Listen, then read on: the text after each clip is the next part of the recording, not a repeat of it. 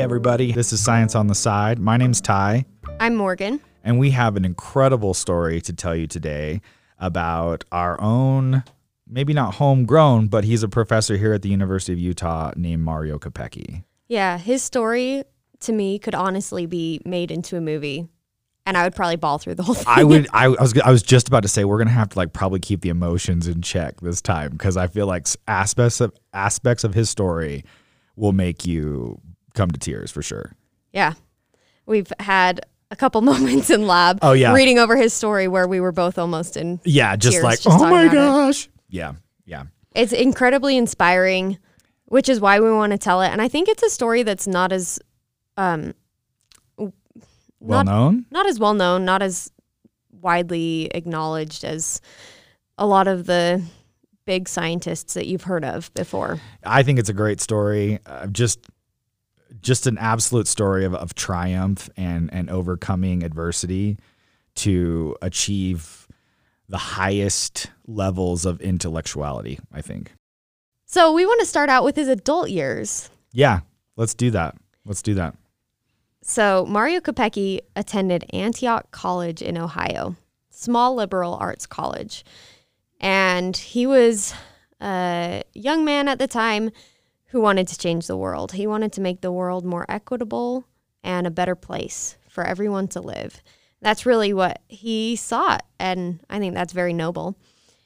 He decided that studying political science would be the way to do this. Sure, seems logical, right? It'd be interesting to know a little bit more about why he kind of originally started off as a political science major. Yeah. But he quickly discovered that there was no real science in polit- political science. And so he switched to the physical sciences. And I just love that he says that because that rings very true to me. Totally. My mom was a political science major. Oh, was she really? And I always give her a hard time because she has a bachelor of art in political science. It's not a bachelor of science. I was and I'm just like, about to it's ask. because it's not a science. Do they have BS degrees in political science? I don't know. Yeah, but he quickly realized it's not a science and he likes science. So he decided to switch and and uh, started studying chemistry and physics. I mean, hard switch. Which like woof, Right. chemistry and physics. right? Yeah. Coming from as a biologist, that just sounds horrible. well, he was coming from a political scientist, right? So he wanted to do political science. and then maybe you would think we go biology because biologists can't do math, right? But then he goes to like the absolute most difficult basic sciences you could Yeah. chemistry and physics. Yeah. And I think he probably had a background in physics. We'll talk about his uncle. Oh, that's right. Who's Uh-huh. a pretty well renowned physicist. It was in the genes. That'll be relevant later, right? Yes, very little uh, foreshadowing yeah, there. yeah, yeah. But he um, graduated in 1961 with a degree in chemistry and physics. And then he went to MIT as a graduate student. Yeah, right off the bat. In chem in chem in molecular biology? Was it molecular biology? Uh, or he started in chemistry? He started in physics and math. Oh, yeah. but he became very interested in molecular biology. He said he was taken by the wave of molecular biology. It had to be real hot. It was then. so hot. Yeah. That was 1960s is when it was just on fire. It was really being born at that point, honestly. Right, right. And while he was at MIT studying physics and math, he became um, acquainted with James Watson. Interesting. And this is a household name. Yeah. Most people will know who James Watson is. Any scientist out there will certainly have heard of James Watson. And I think probably your average non scientist would know it's hard Watson to know. We're too. so immersed in this world, right? I feel like I've known who he is forever. yeah, yeah. I'm with you. I feel like if you went to college and you took a biology class, you've probably heard that name. Um, but for those who don't know, James Watson and Francis Crick won the Nobel Prize and excluded um, what was her name? Ro- Rosalind Rosalind Franklin, Franklin. right? Um, for their re- discovery of the structure of DNA. right, right, discovering the double helix. So this was in 19 in the 1960s. And now we have one of the graduate students in James Watson's lab. Yeah, so uh, Mario Capecchi was kind of wooed by James Watson and jumped ship to Harvard. So nothing like just being able to step over from MIT to Harvard, and Which is literally across the street. it is literally across the street. But you know the It's a barrier, different university, the, yeah. the academic barriers to get into either one of those schools is incredible. So he he must have been well accomplished at this point. Yeah, you know, yeah, it really does read that way in everything that we we studied. That he was a remarkable student and an incredible laboratorian, if you will.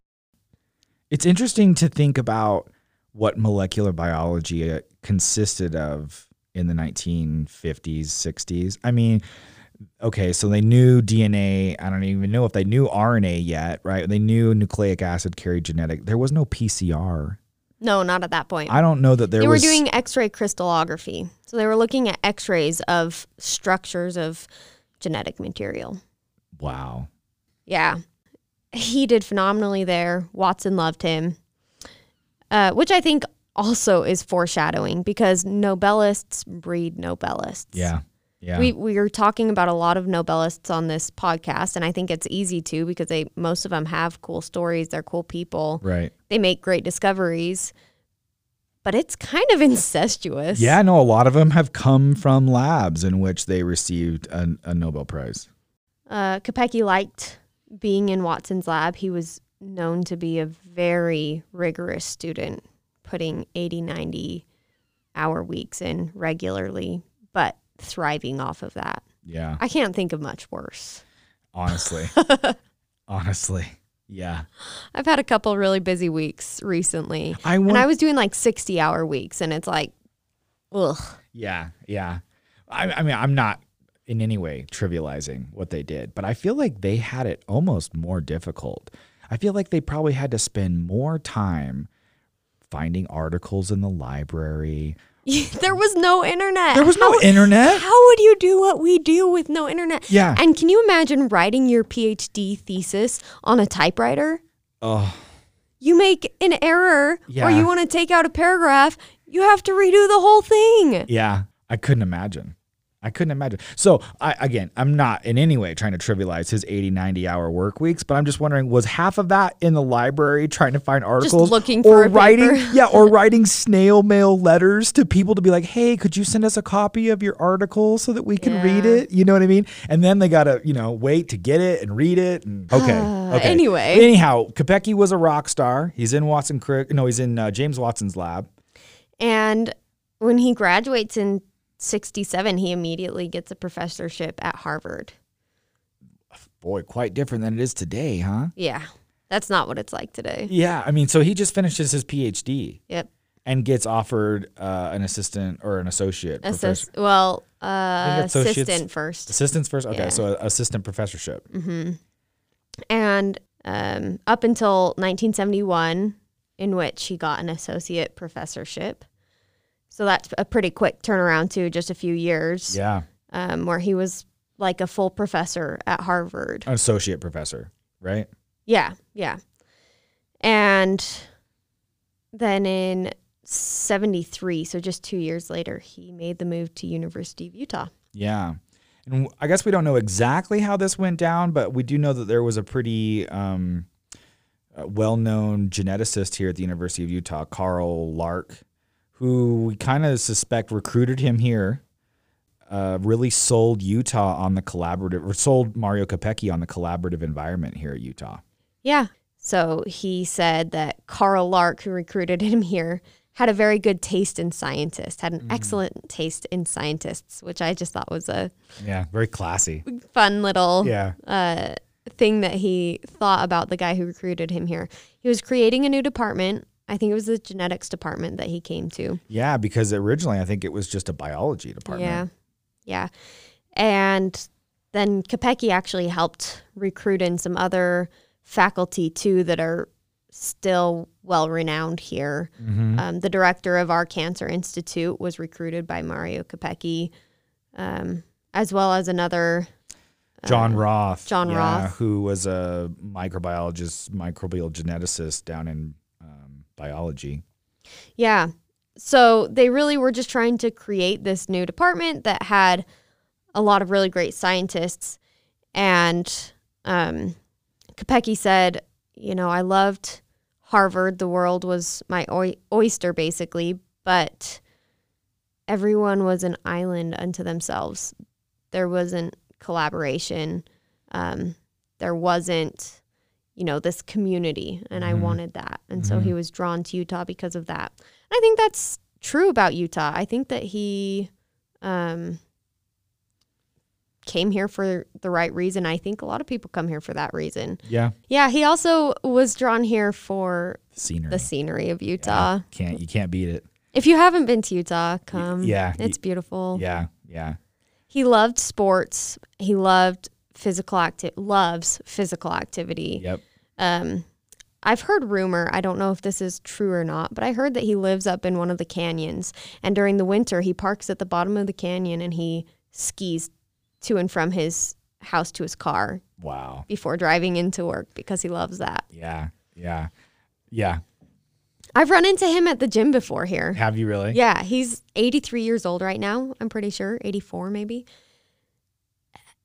He pumps iron. No, he's jacked. He's ripped. He's a jacked old man. He's for fi- sure. he's five four. He's just this little teeny old dude, and there are not very many older people working out at the gym. It's mostly for students, right. and he pumps iron. Yeah. Yeah. No, he's got arms like he looks like he plays for the Bears, you know? yeah. Yeah, no, he's a big dude. Yeah. And in fact, when he won his Nobel Prize, the the chair of the genetics department at the time for his University of Utah ceremony said, "You know, I wasn't quite sure if I should give him a, a parking spot outside the genetics building or outside the gym because he was there so much." To be honest, he should get one of one of Yeah, each. yeah. yeah. Well, he did get a road. right? The road named after him. yeah, he got a road. But yeah, two parking spaces. I think we could spare it, you know? Yeah. So jumped ship to Utah. He came here. He's been here ever since. I think it speaks a lot to him and his character to have stayed here as long as he has.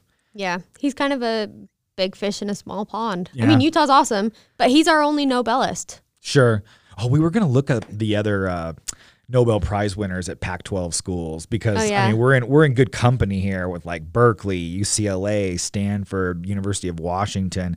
But I don't think. I mean, I don't know. Maybe there's a school in our conference that doesn't have a Pac uh, a Nobel laureate. There's Yeah, gotta I be. don't know. Oregon State. There's no way they got one. No way. Oregon too, for that matter. Let's see. So while he was here, he came here in 73 and he started um, receiving funding for his research, but he started to have some kind of wild ideas. Um, there were some tools that were lacking in the genetics field. Yeah. And he thought, what if I make new tools? And I don't mean physical tools, but I mean ways of being able to study genes. And he started thinking about these ideas, and they were kind of revolutionary ideas. They were different, Oh yeah. they would greatly improve the field, but they were kind of wild They for were the time. they were very forward thinking. He applied for funding and was redre- rejected from um, the NIH, National Institutes of Health, who funds a lot of the public research at universities. And his grant was rejected for ex- these experiments. Um, and what they said was that his ideas were deemed likely, unlikely to succeed and not worthy of pursuit. I had to be completely discouraging. Yeah. I mean, we've both had grants rejected before. Yeah. Never anything that uh Like personal yeah, words of like, right? Yeah, but still rejection's rejection and it's hard to take and to have something so personal like that, yeah. that had to be I had to sting. Yeah, for sure. He didn't back down from his ideas. Mm-hmm. He really was confident in himself and his own understanding of genetics, and he knew that his ideas would work and continued pursuing them.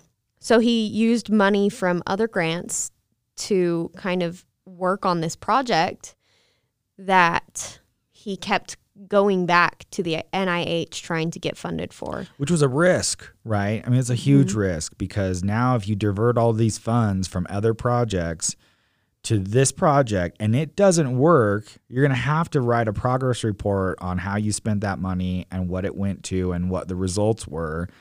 And if you can't generate any worthwhile data, you're going to lose all your money, which means you're going to lose your position. Yeah. Interestingly, uh, when he finally got this funded, they explicitly, like, he had a, a note written to him that was like, sometimes we're wrong and we were wrong. Yeah. And, yeah. and So he they got the keep- funding for it. Yeah, they keep pursuing this. They have some data. They reapply for these grants, and uh, yeah, probably doesn't. We don't even know who said, but somebody wrote. You know, it's a good thing that you can't. You didn't listen to us or Yep. something to that Yep. effect. Yeah. So I'm trying to think how to like actually phrase this. So I just want to talk about what he was actually doing to revolutionize this field. Mm, yeah. Okay. When we do a lot of our research, what we're trying to figure out is how genes function in our bodies. You and I both do this. We have specific genes in humans that we are interested in studying and understanding how one specific gene affects how our bodies function. And this is important for diseases like cancer, cardiovascular disease. In order to really study how these diseases work, we have to study them on a genetic level. And one of the ways that we're able to do that now is by knocking a gene out. And we use this in our mouse models. And if we can eliminate that gene, and if we can even eliminate it in a tissue specific manner, then we can study how that gene behaves and what effect it has on tissues and disease development. Yeah, so I I do this all the time. One thing that I look at is obesity. I study obesity and I study how one specific gene leads to um, protection from obesity. And when mice don't have that gene, they become obese. And so the way that I study that is by knocking out that gene in mice or deleting it basically, removing that gene, saying that's the only variable here. That's the only thing that I'm changing. Now what happens? Right. And this was not a tool that was available. And yeah, early 1980s, this was not available. I think they could do this in bacteria, they could do this in yeast, maybe worms, but nobody was doing this in a mammalian system. Yeah. And that's what Mario really goes on to develop. Yep. And that's what he eventually wins his Nobel Prize for is creating the tool that allows us to study individual genes and how they function in the body. Yeah. And it really is a Nobel Prize winning idea because we use this every single day and pretty much every molecular biologist and geneticist Every single uses this now. academic lab around the world is using, I shouldn't say every single, any academic lab around the world who's using mouse models is using mice that are lacking one gene or another. Yep. It has revolutionized molecular biology, disease physiology, you name it. How we understand biology has been impacted by his discovery. You, I mean, you can't quantify how Yeah, molecular biology huge. has been impacted. So this is a different type of um, impact than, say, Barry Marshall, Sure. right? Curing a disease and saving many people's lives. Well, this is basic research. So he created a tool for others to utilize to make those discoveries. But those discoveries have led to countless drugs that have been developed and um, treatments for diseases and cures for diseases Yeah. and and you really just can't quantify No, how can't. impactful You can't is. because he he created a tool that anybody can use to study any number of diseases and their combinations. And you know, he made this discovery back in the late 80s. Yep. Right? So and- and we were just talking about this before the, the podcast. I'm not quite sure to what extent genetically altered knockout mice were available before or directly after his, but we can speak to, you know, 30 years post this discovery. You can go onto Jackson Labs website and order thousands, literally thousands of genetically engineered mice lacking genes. it's crazy. There's a whole industry based around this. Yeah, no, I mean it's it's are exactly. There's a whole industry around it. It's arguably one of the most important discoveries of the 20th century, in my Yeah. opinion. Yeah. I mean, just for what it has enabled scientists to do since then and allowed us to discover since then. Absolutely. And he is Utah's own, and I love that. Yeah, I do too. And he made this discovery um, kind of in parallel with some professors. I think that they did a lot of their work pretty independently of one another and came to similar conclusions and kind of worked together right at the very end of it. So he shared his Nobel Prize with Oliver Smithies from UF, UNC and Sir Martin Evans of Cardiff University in Wales.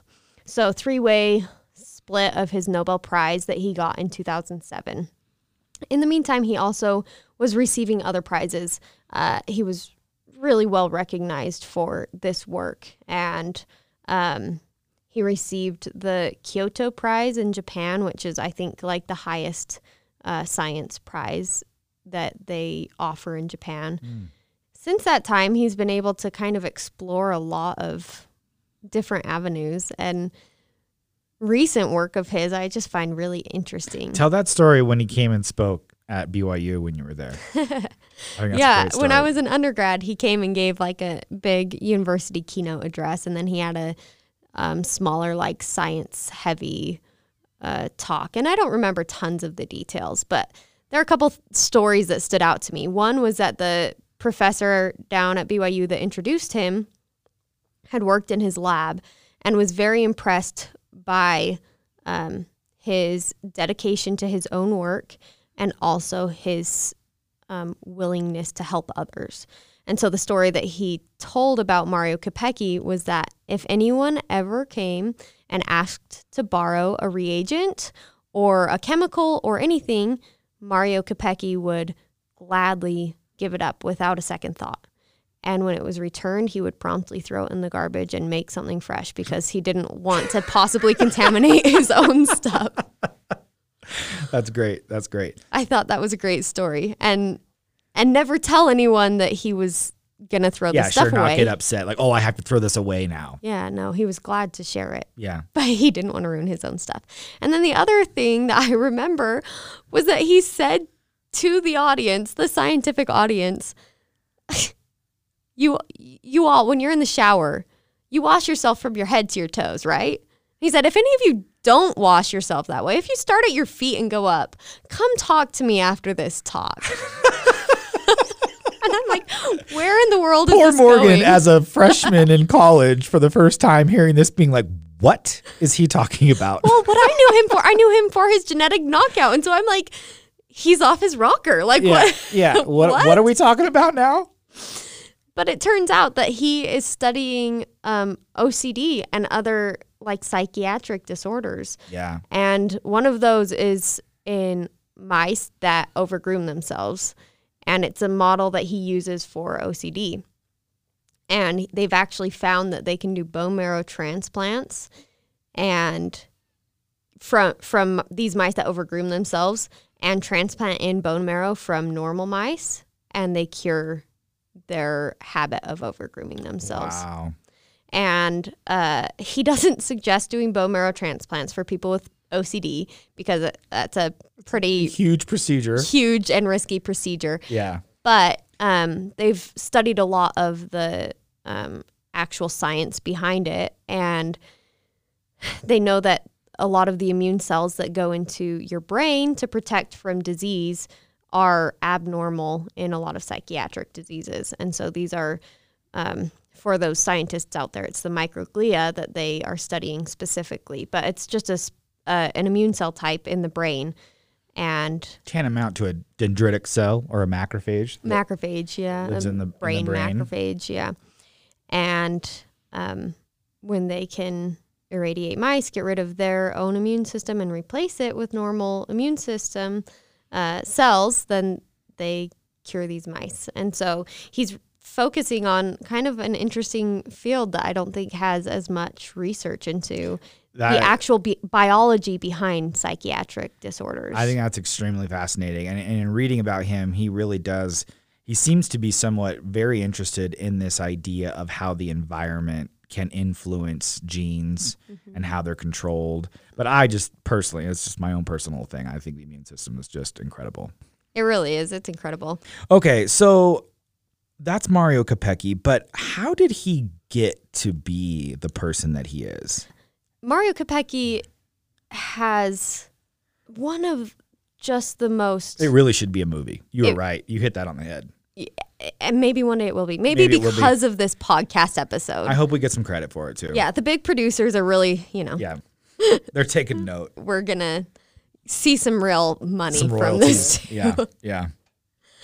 But when he received a lot of these awards and they asked him to give speeches, he rarely talked about his scientific work. Mm-hmm. He talked about his childhood years and how those years formed who he is and and really gave him the reason for doing what he does. Yeah.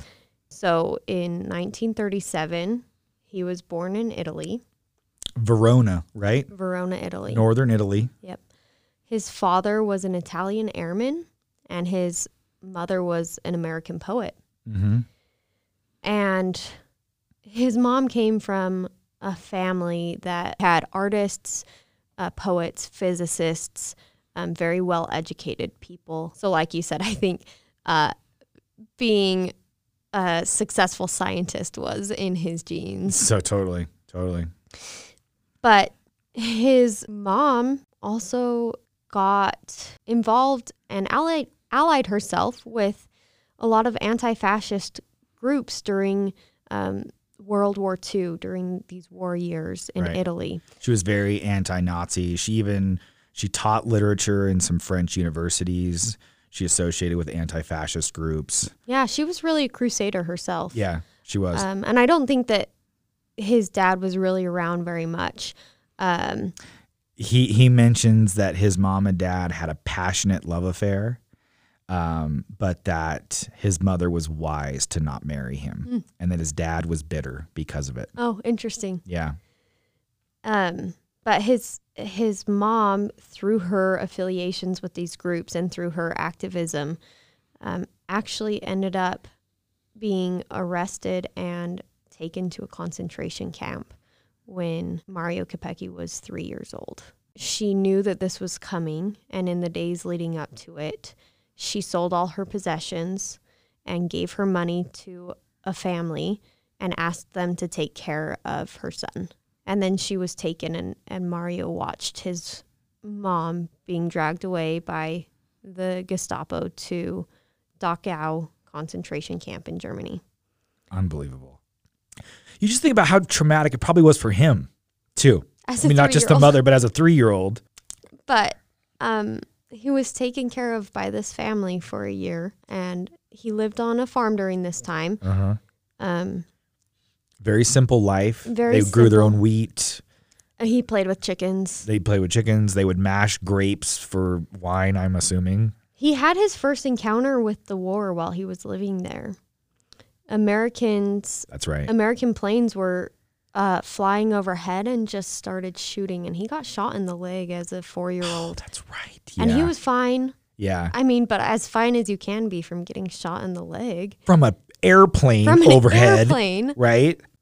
after a year, yeah, his the money kind of dried up quickly. He even mentioned that he isn't sure about this, but he has suspicions that his dad figured out about the situation and strong armed the rest of the money from the family. Oh, really? Yeah, he doesn't know that for sure, but he said the money kind of quickly dried up.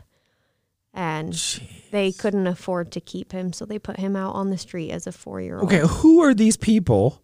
Like, what world is this? You know, I, it, they were in the middle of a war. I try not to judge them because I, I don't know, know their I know. circumstance, and they had their own young children, and they had know. taken care of him for a year. But Still, I, I, couldn't. I couldn't put a four I year old. couldn't put a four year old on the street. No, sorry. He So he's homeless at four years old. at four years old, and he gets the idea to go and find his dad in northern Italy, and in a, in a place that's like what 160 miles away or something. yeah, he he treks 160 miles to try and find his dad as a four year old. So in another year and a half, I want you to just abandon your son Gosh. and tell him to travel 160 miles on his own. The, oh my gosh. He would last like four minutes. Right nowadays, right, to be swooped up by the first cop, like, Oh, yeah. oh, uh, where are you going, kid? for sure. But um, he became uh, kind of just a street rat for the next few years. I mean, how tough is he? Yeah, he he stole um, Stole food. bread and you know fruit from open air stands with other kids. They would kind of devise ways to steal food, but he became severely malnourished during this time. He would stay in like little uh, homes for like uh, what am I thinking of? What's the term? Orphanages. Orphanages from time to time, but only for short periods of time. Mhm. You know, especially when he was malnourished. But then they just turned him right back out on the street. Yeah. And he um, actually joined, I think, a Mussolini youth battalion for a short stint, too. Oh, sure, Didn't stick there, which is good. a good thing. Yeah. He f- actually found his dad and stayed with him for a, sh- a brief time, but his dad also turned him out. Um, and over the course of the next five years, he was homeless and barely surviving Five years old. during World War II. I mean, for five years. For the so next like five four years, to four the time to he was nine, nine. years old. And he was in and out of hospitals um, because he was dying on the streets and hallucinating, and and like caretaker orphanages would find him and bring him to the hospital. Um, and then the moment that he was healthy enough to be lucid, they'd release him and he'd be back on the streets by himself. So no school. I mean, obviously, that's not even No school. question. Yeah, no school, but no no cognitive caretaking to set the framework to begin to learn in a school type environment. Or or in a community type environment. Yeah. He's Yeah. a child that was stealing food to survive. It's it's um, I I mean, it's really just it, it leaves you speechless because I couldn't imagine nowadays a little band of 6-year-olds running around the streets. No. You know what I mean? Like that is just not anywhere on our consciousness.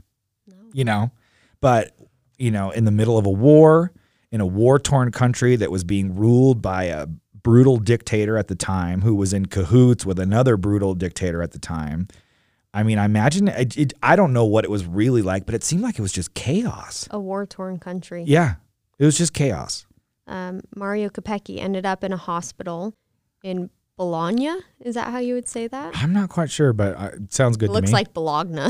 Bologna. baloney yeah uh, yeah Um, if somebody in Italy wants to email us, uh, email us, uh, science on the side podcast at gmail.com. You can go ahead and uh, correct us on our pronunciation there. and he was in this hospital because of malnutrition again and he says that he remember he remembers um, laying naked on a bed that had no blanket and he was and no pillow and he was feverish and he was in and out of hallucinations um, and wasn't able to stay conscious for long periods of time. And so he thought he was dying. He knew he was dying. And most children that were in there they said the beds were just lined up one after the other and each every bed had a kid in it. I just imagine this huge dormitory yeah. with just a dinky little mattress, no sheet, no pillow. so dirty And yeah, so dirty. And just these dirty, homeless, naked, chil- dying. dying naked children Yep. lined up. and all that they could provide him there was a daily bowl of chicory coffee and a small crust of bread to treat him for malnutrition. And he uh, also thought that he had typhoid. He says this later. He got tested for typhoid antibody and he was positive. Um, so he's pretty sure that he had typhoid while he was there as well. But unbeknownst to him, the U.S. had liberated the Dachau uh, concentration camp, and his mom had gotten out. And for a year, she had been looking for him. Um, we were just talking about how hard it is to do research without the internet. How in the hell do you find your child in a country when you are hundreds of miles away in another country? You have to make it back to Italy, and then what you what do you do? Where after, do you start? After spending five years in a concentration camp. yeah, camp. so she's probably malnourished and disease ridden as well, right? She can't be in the best of health and traumatized. and traumatized beyond belief. And now she's got to go back and try and find her nine year old son. Remember, he was three the last time she saw him. Right. Y- your child doesn't look the same between the ages of three and nine. Yeah. How did they even know? There's no. Yeah, and she didn't, I mean, she didn't have assurance that he was alive, Sure. let alone that he would ever be found. So she looked for him for a year. I would love to know how she did that. Yeah. But she did, and she found him. And I think that she incorporated a little bit of theatrics here, but she found him on his ninth birthday. He, I will say, he says that He says that. Yeah. that yeah. that she may have coordinated it, but she found him in the hospital on his ninth birthday, and um, he didn't recognize her. But she told him that she was his mom, and he saw it as a ticket out. So he okay. was like, "Sure, great, yeah." Oh, I was thinking, do you think he, he, but he said he didn't remember his mom. No, he didn't remember what. Well, he didn't remember what, What she, she looked, looked like. like. Okay. Yeah, he didn't recognize her, but he recalls a lot of these stories, like getting shot in the leg, Mm-hmm. walking to find his dad. Like he, those are his memories. Um, and he said that when once he won the Nobel Prize, a lot of them were substantiated. He had someone who worked in one of the orphanages reach out to him and say like that's so incredible that you survived i remember you as a child and and they were able to have a common memory that wasn't like public knowledge that really confirmed like yes this is This is where real. i was and so that helped fill in a lot of gaps Mhm. of his knowledge on exactly where he was in what years during this time but but when his mom came to pick him up she brought him a new clean outfit which he hadn't had in six years including uh, an alpine hat you know can you picture like a little like yodeling person Yeah, and like that German style. German style hat Yeah. with a feather coming out the side. And he Uh-huh. said he still has that hat. And um, They should put that over in the genetics building. she brought him to Rome to process some paperwork because she wanted to come to the United States. She had family here. She she was American herself, Mm-hmm. and her um, younger brother sent money over to buy tickets to come to the United States for her and, and Mario. Yeah. And when they were in Rome, he had a bath, and it was his first bath in six years. I would imagine they probably played in the river from time to time, but still like a nice warm bath. Woo, Probably man. looked like a different kid after that. Oh yeah, yeah. He had a really, I mean, not that all of this wasn't life changing, but a real life changing experience Oh yeah. coming to the United States. Sure. Uh, I mean, so is the the uncle provides some money. They come to the United States. The uncle's in Pennsylvania and is part of a a Quaker society, and they come and they live with the uncle in this commune. Yep. So his uncle was Edward Ramberg. He was he was the physicist. He was a physicist himself, and he had started um, and founded a, a Quaker commune um, just north of Philadelphia. And he and his wife took in Mario and his mom, and really promised to protect them and kind of provide them a, a sustainable life.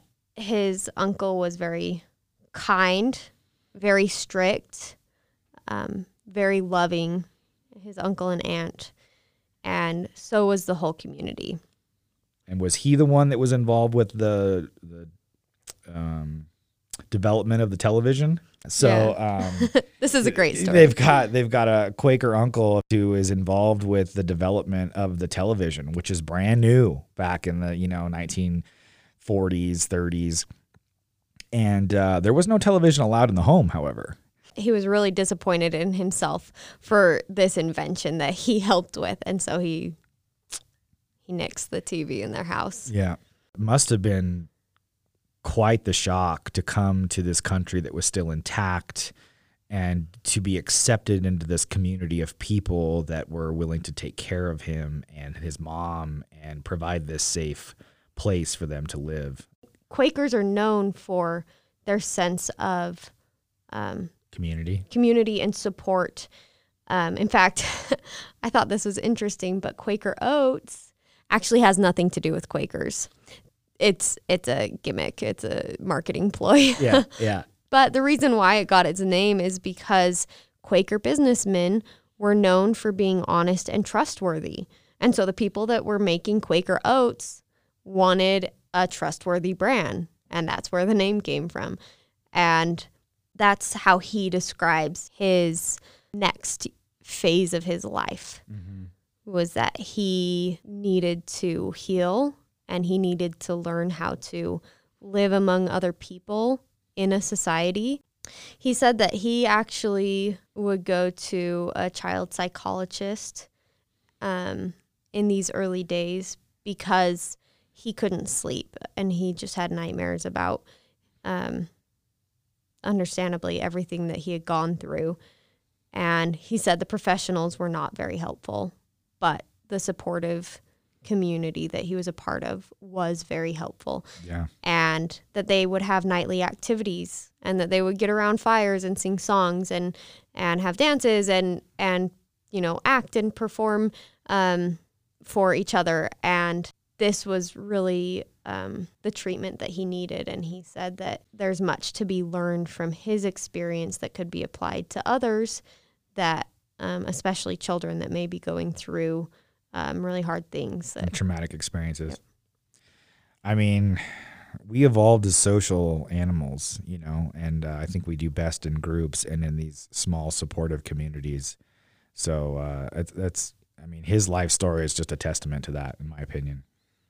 he said that he received little or no formal education or training on living in a social environment.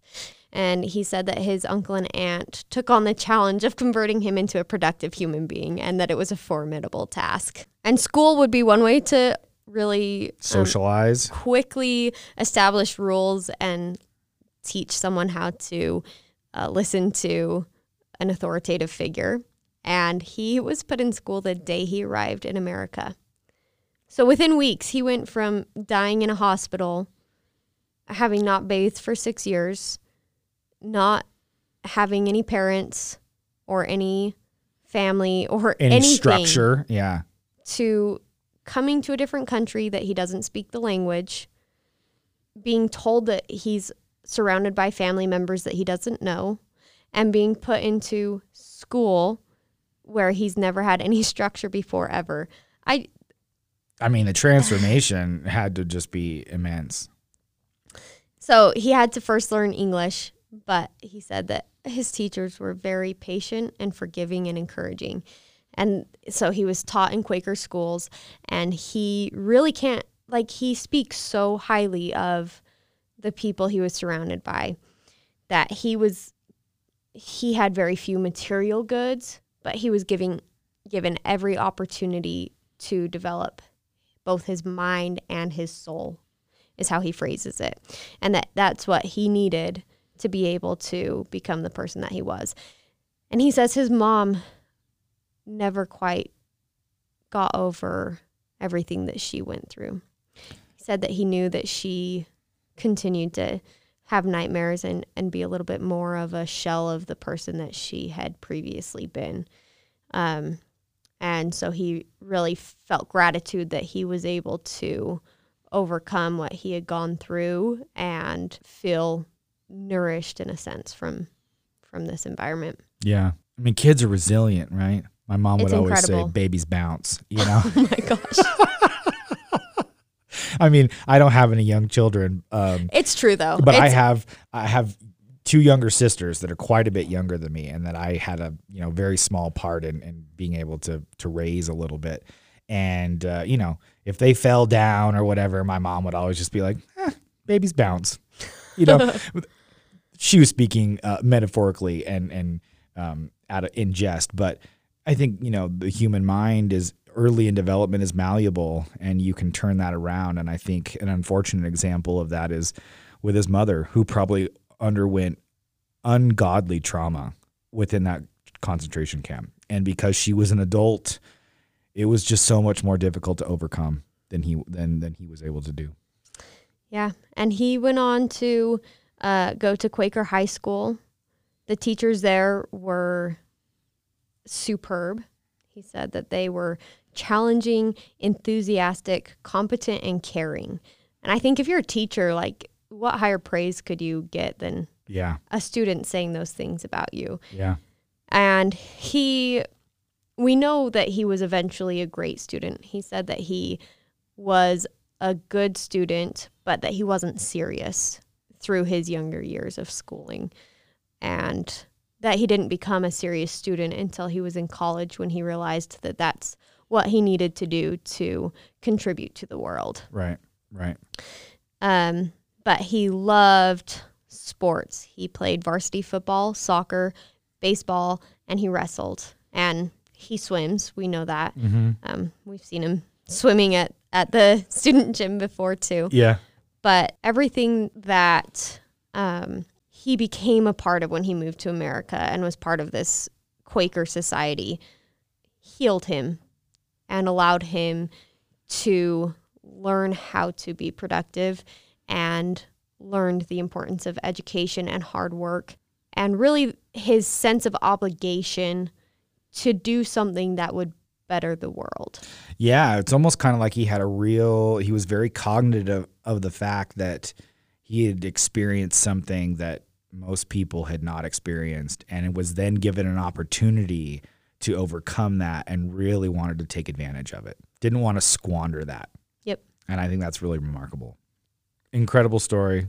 I hope one day there's a movie made out of this. There really should be. Maybe we should be the ones to get this under order. instigate it. yeah, instigate it because Yeah. I'm just He he lives a life that's worthy of following. yeah, So yeah. I'm glad that he's here at Utah. I'm glad I know his story and I'm glad I get to share his story. Same. I'm really glad we got to share this story. I think it's a it's a great example for other humans and other scientists, and uh, we look forward to sharing more stories like this with you in the future. I think that that's it for today. All right, we'll see you guys next time.